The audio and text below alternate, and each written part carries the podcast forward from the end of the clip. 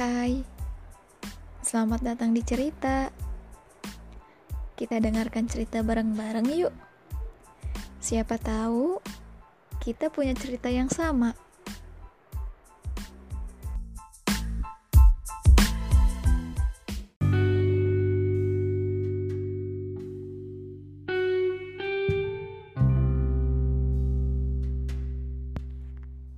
Pernah gak sih kamu berada di antara cita dan cinta? Apa yang akan kamu pilih? Iya, aku tahu. Seharusnya cita dan cinta bisa berjalan berdampingan.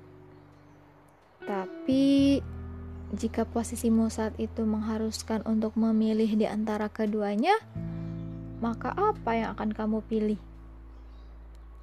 Cita-cita yang telah kamu mimpikan dari kecil, atau cinta yang baru kamu kenal dan rasakan beberapa tahun belakangan, atau mungkin baru beberapa bulan lalu? Sulit ya? Kamu pasti bertanya, kenapa harus ada pilihan begitu sih? Seharusnya kan kalau cinta harus mendukung cita dong.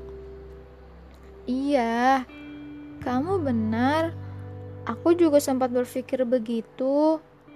Tapi, tak semua orang seberuntung kamu yang cita dan cintanya bisa berjalan bersama. Ada cinta yang tak mendukung cita.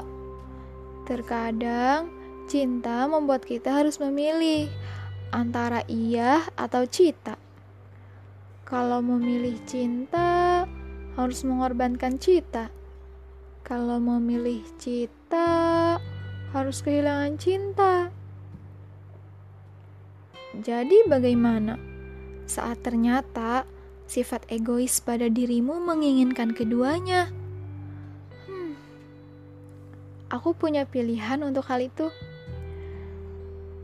Cari cinta baru yang mendukung citamu, atau korbankan saja citamu yang telah kamu mimpikan sedari kecil untuk cinta yang tak menerima citamu itu.